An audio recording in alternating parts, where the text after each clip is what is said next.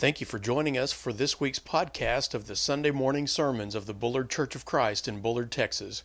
We hope you'll be blessed, challenged, and encouraged by today's lesson.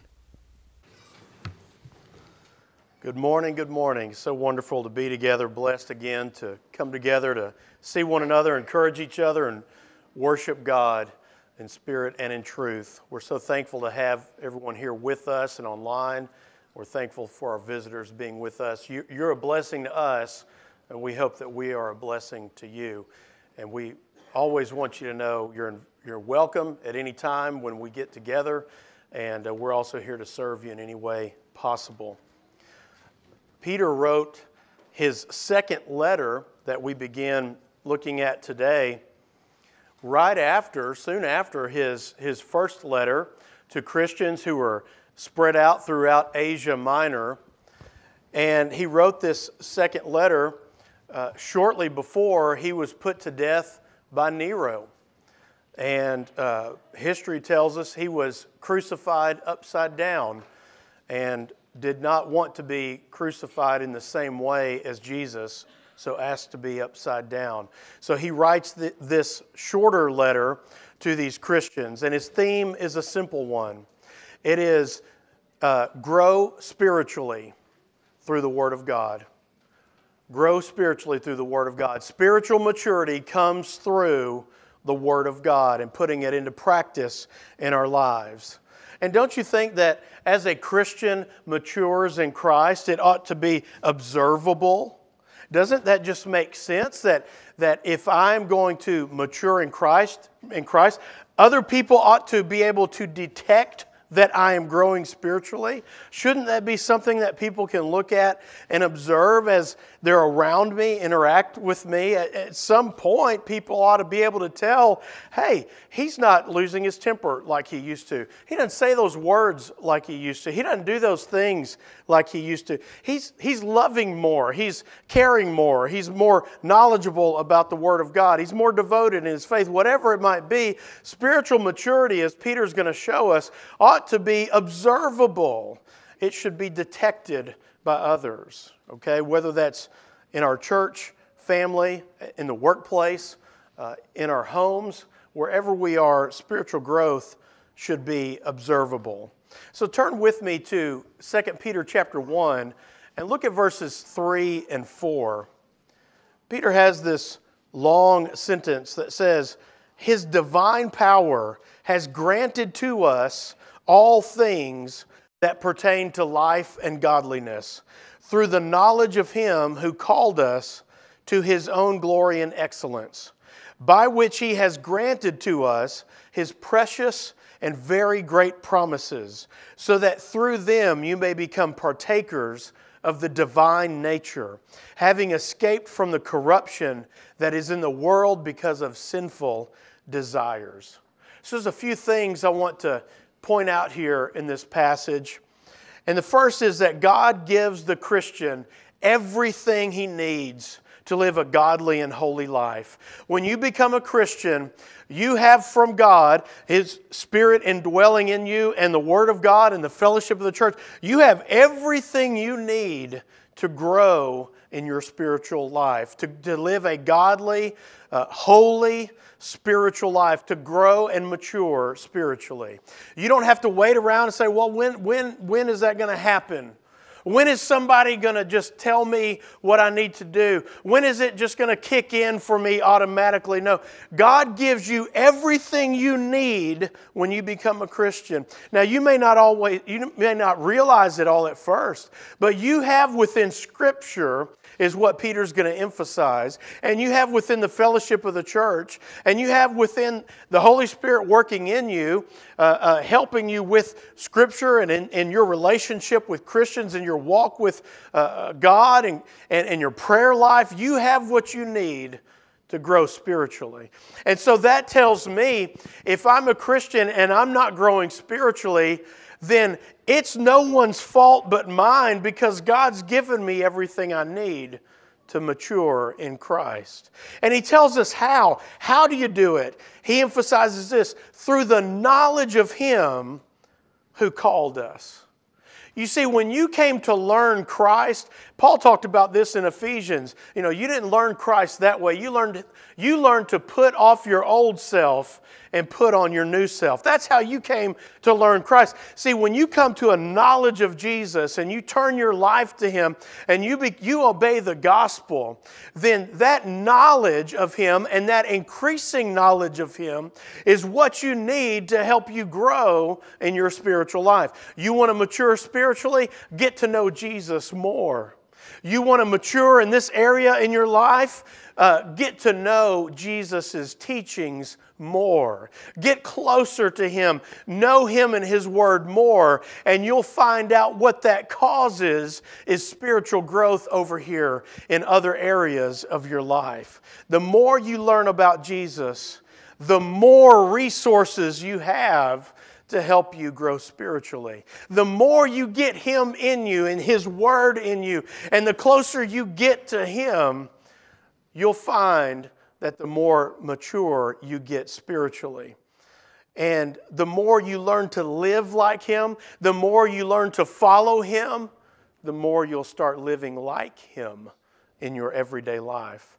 And so, how did God call you uh, through to this knowledge? How did God do it? Well, Peter told us by His own glory and goodness or excellence. By his own glory and goodness. In other words, he didn't have to do this. God didn't have to make us in the first place, but he did because he, he wanted to and wanted to have a relationship with us. When we messed it up because of sin in the garden and we continue to mess it up because of sin in our lives now, uh, God could have said, That's it and, and just be done with us and hit the delete button. But that's not what he does. It's by his glory and his goodness that he sent his son to save us. And when we gain knowledge of his son and we believe in that good news of the gospel and obey it, then we access that glory and goodness and salvation. Doesn't that make you thankful? Doesn't, doesn't what God has done for you make you thankful? See, we need to spend more time being thankful for what God has done for us. Oh, absolutely thank Him for your blessings, your material blessings, of course. Every good and perfect gift uh, uh, comes from above that we have. And thank Him for everything. Thank Him for the breath that you breathe. But we've got to spend time thanking Him for His salvation. Thank you for your glory and your goodness. Even if I don't have a house, even if my car's broken down, even if my health is bad, even if my, my, my body's failing me, even if I'm dealing with tragedy in my life, no matter what I'm going through, I can thank God for His glory and His goodness. Because of that, He gave me salvation when I obeyed the gospel. No matter what my external circumstances look like, I can praise God for His glory and His goodness. That's how He called us. Now, and it's a result of His glory and goodness that, that, that we are able, through Jesus, to escape the corruption of this world. All you got to do is look on the news on your phone, on the TV, on the newspaper, if you can find one, or anywhere, or talk to somebody, and you're going to hear about more corruption. Every day there's more corruption. Everywhere we look at every level, from local to national to global, there's corruption everywhere. And oftentimes we just think, why? do we have such corruption and immorality and sin and, and, and ruin because of all that? Why? Well, Peter tells us the root cause of corruption in every place, in every heart, and everywhere we look, he says, is sinful desires. It's, it's sin. It's my own sinful desires, and the, the, the, desires of the flesh to, to have power, the pride of life, the, the lust of the flesh, whatever it might be. The, the, the, the, pursuit of money, the love of money is the what? Root of all evil. You see, all of those sinful desires cause what? They cause one thing corruption. Sin corrupts, and those sinful desires within us and within everybody else do nothing but cause corruption in this world. And God, because of His glory and goodness, saves us from that when we give our lives to Christ and we're saved out of the corruption of this world. Not immediately like we would wish sometimes, but ultimately when He returns. So look with me at verses 5 through 11. Peter says in verse 5, for this very reason.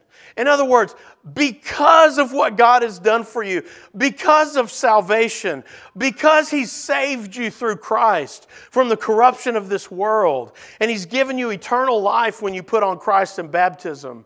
Because of this, for this very reason, do this. Christians are to make every effort to supplement their faith with virtue, with virtue knowledge, and knowledge with self control, and self control with steadfastness, and steadfastness with godliness, and godliness with brotherly affection, and brotherly affection with love. Notice what Peter didn't say. Peter didn't say, try to do that.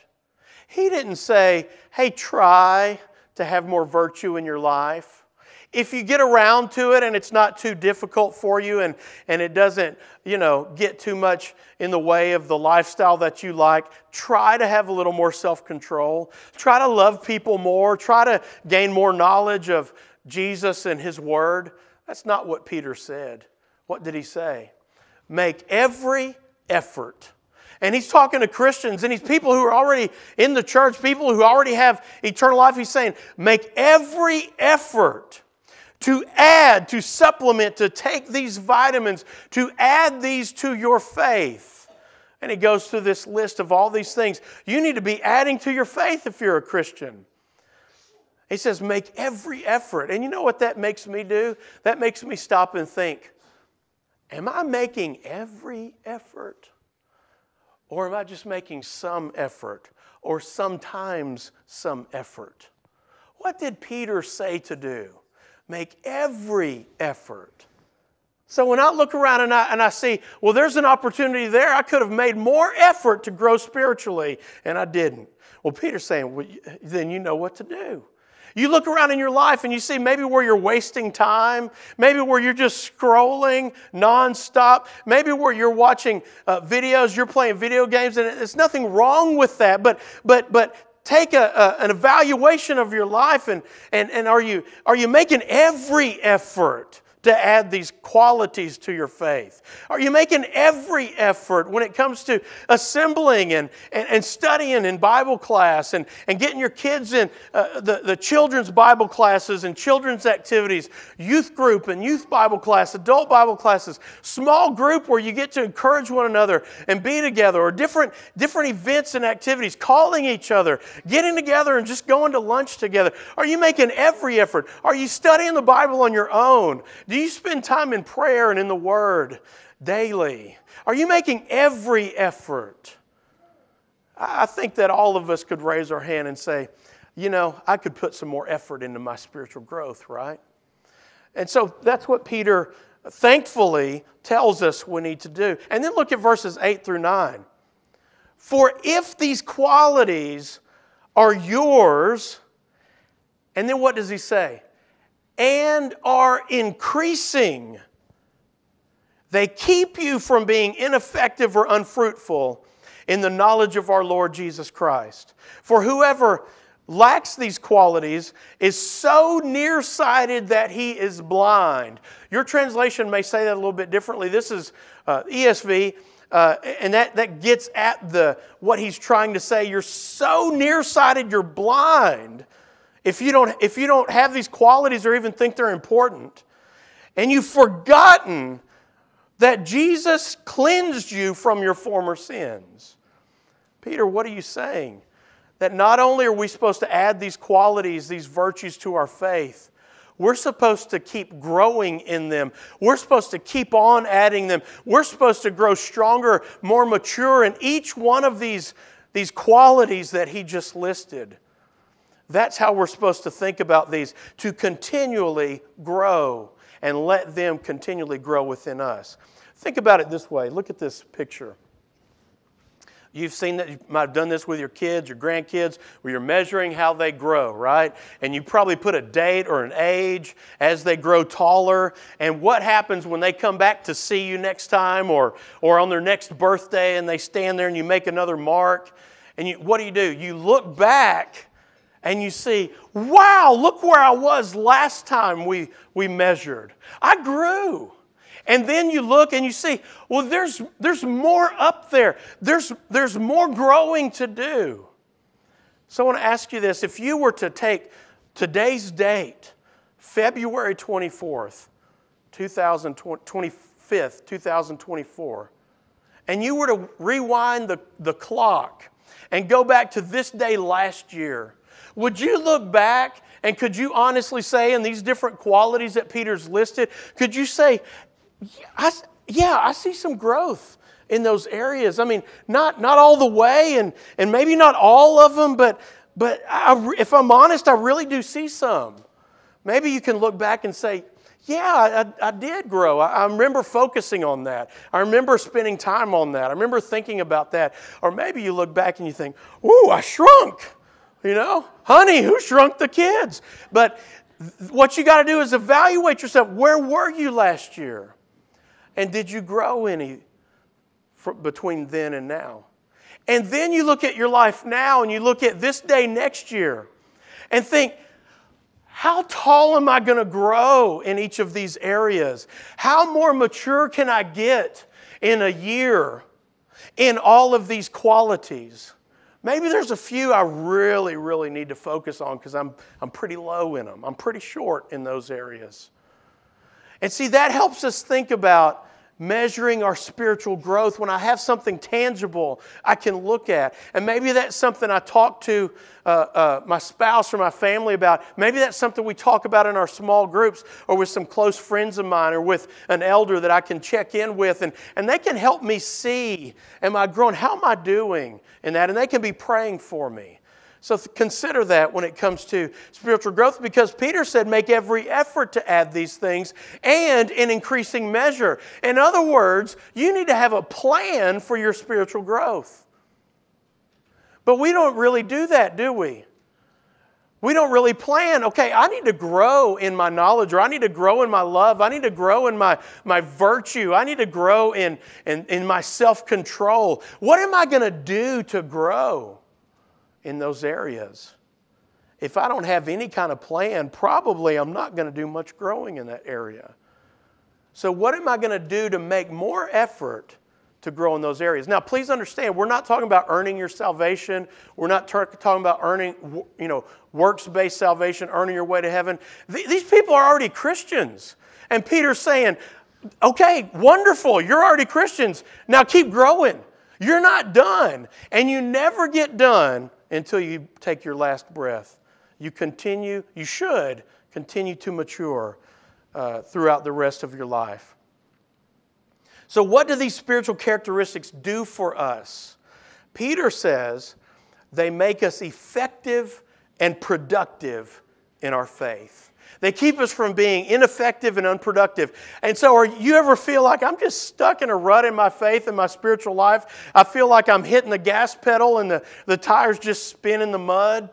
Well, he's saying, that and if, I, if I'm adding these to my faith and I'm growing in them, then it's going to help me be productive and effective in my spiritual life.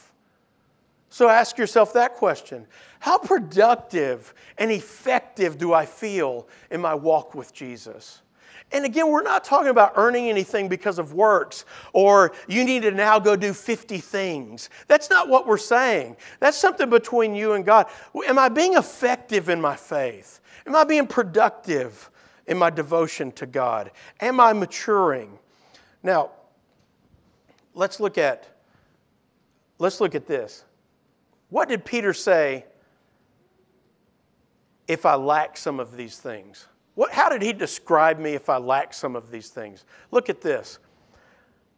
He said that you are nearsighted, so nearsighted that you're blind.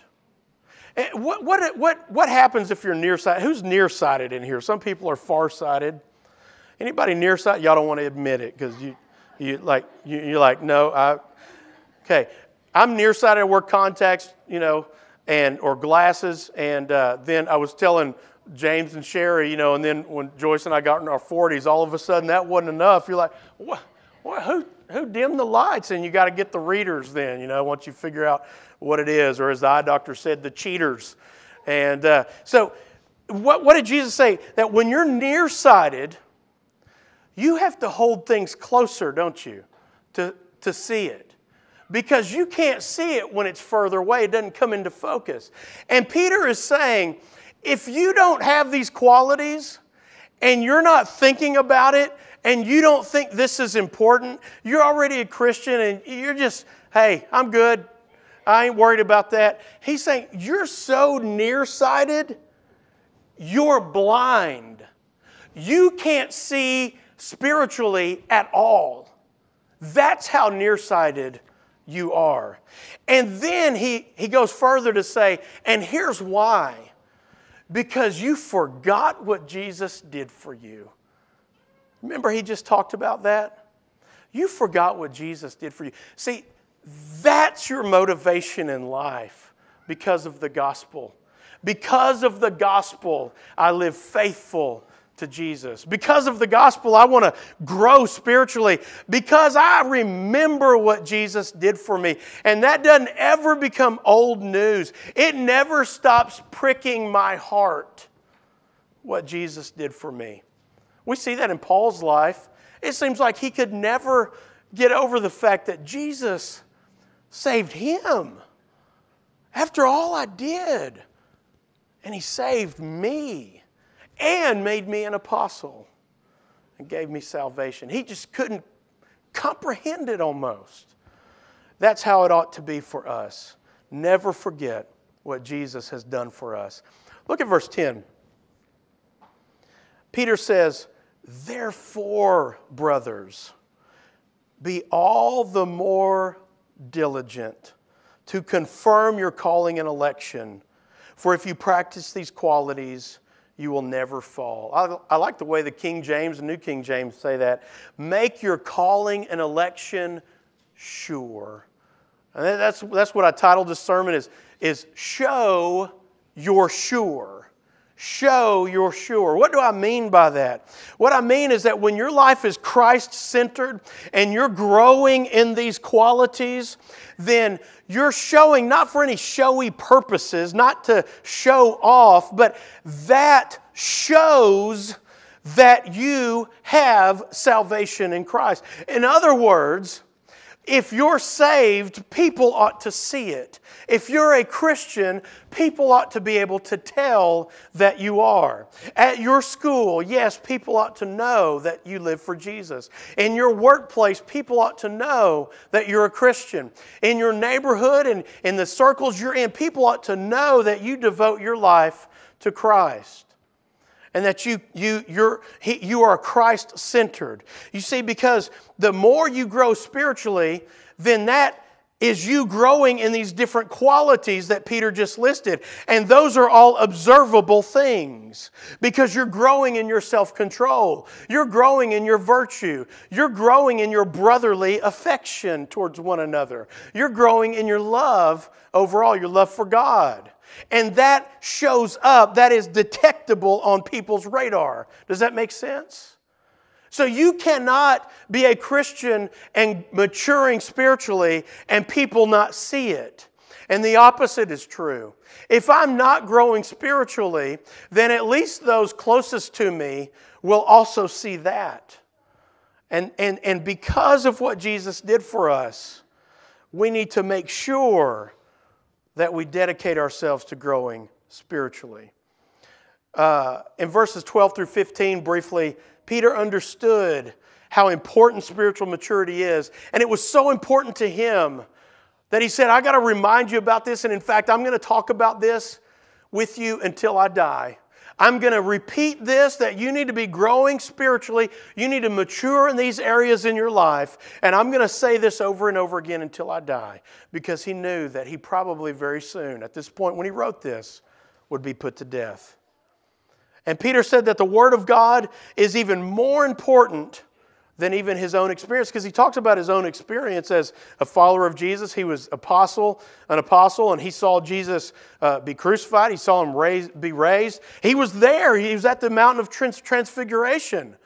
And he says in verse 20 and 21, Uh, or, or look at verse number 19 of uh, 1 Peter, 2 Peter 1. And we have the more prophetic word, or the more sure word, the more prophetic word, more fully confirmed. In other words, the word of God is, is, is even more important than what I'm saying, my own testimony. We have a more sure thing to which you will do well to pay attention to as to a lamp shining in a dark place. He's saying the Word of God, all of the Word points us to Jesus, and we can we can depend on the Word of God and we can, we can study the Word and grow stronger by it. And then he says these beautiful words about Scripture. Look at verses 20 and 21. Knowing this, first of all, that no prophecy of Scripture comes from someone's own interpretation. For no prophecy was ever produced by the will of man. In other words, y'all, I'm not making this up. You know this. This is how the, we got the Bible. Peter's saying, This is how you got the teachings from me and the words that I'm writing right now that you're going to read. He tells us how we got the Bible. But men spoke from God as they were carried along by the Holy Spirit.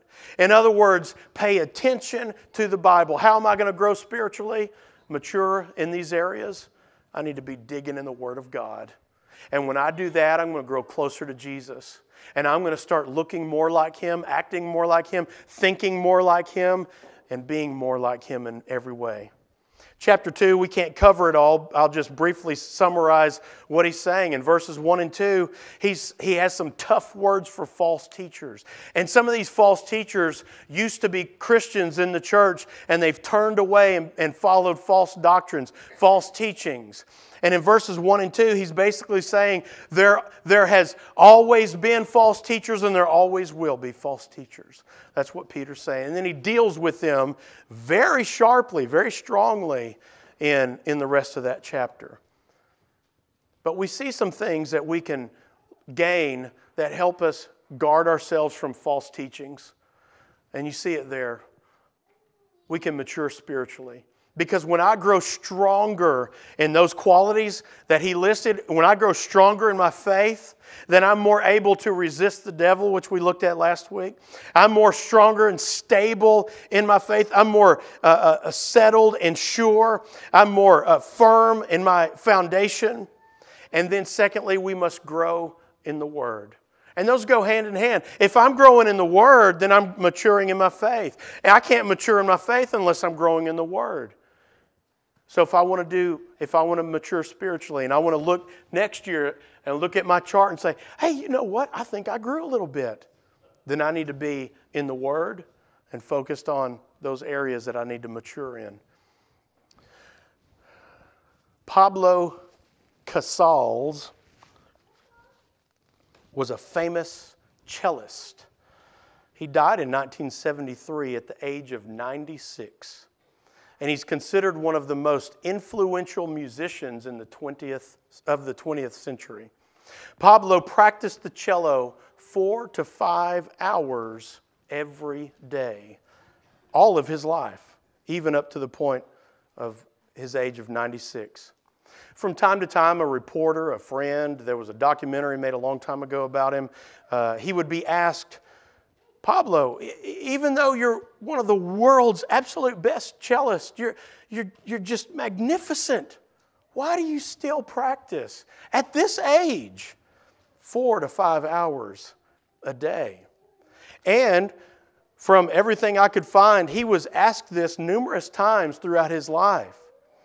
Uh, that he, would, he was asked this at age 67. Someone says at age 81, at 83, at 90, and at 95, just months before he died. And he always gave the same answer why he practiced four to five time, hours a day on his cello. And it's, his answer was always because I think I'm making progress. Because I think I'm making progress. He never stopped growing. He never stopped practicing. And even at an old age, his attitude was, I can still learn more. I can still sharpen my skills. I can still get better. He never stopped. And that's how we ought to live our Christian lives. We ought to live with the idea that I'm still making progress. And no matter how old I get, no matter how intelligent I get, knowledgeable about the Bible, no matter how strong I get in my faith, I can, there's still more growing to do. There's still more Bible to understand. There's still deeper to go. There's still more people to reach. There's still more things to do for God. I can still mature and I can still serve. And I'm never going to give up because you know what? I think I'm making progress. And that's what we want in our spiritual lives. We want to look at that chart and say, I think I'm making progress. Why? Because we're making every effort, like he did, every day to grow, to mature, to get sharper, stronger, and better, and all for God's glory. So I want to ask you this question this morning Are you making progress? Are you, are you maturing spiritually? Do you see that you're making spiritual progress in your life because you're devoted to the Word and devoted to growing in the qualities God's Word has called us to grow in? Maybe you need to repent. Maybe you need to ask for prayers. Maybe you need to turn your life over to Jesus because you've never done that. Why would you wait? Why would you put that off? And maybe, maybe you're ready to be baptized into Christ. You've been thinking about it. You just, you just hadn't taken that step. And you're ready to do that this morning because we're ready to, be, to serve you if you are. But maybe you just realize, you know what? I, I need to just start moving in that direction. And I need someone to work with me because that's the direction I need to go. I want to understand this more. I want a relationship with Jesus. Help me understand we want to be here for you in that need as well. We invite you to come forward as, as we stand and sing. We thank you again for listening today. If we can answer any questions for you or serve you in some way, please reach out to us. You can find our contact information and more on our website at bullardchurchofchrist.com. If this lesson has helped you, please rate our podcast and share it so more people can hear the Word of God. And please come visit as soon as you can. We meet on Sundays for class at 9 a.m., worship at 10 a.m., evening worship at 5, and Wednesdays at 6:30 p.m. God bless you.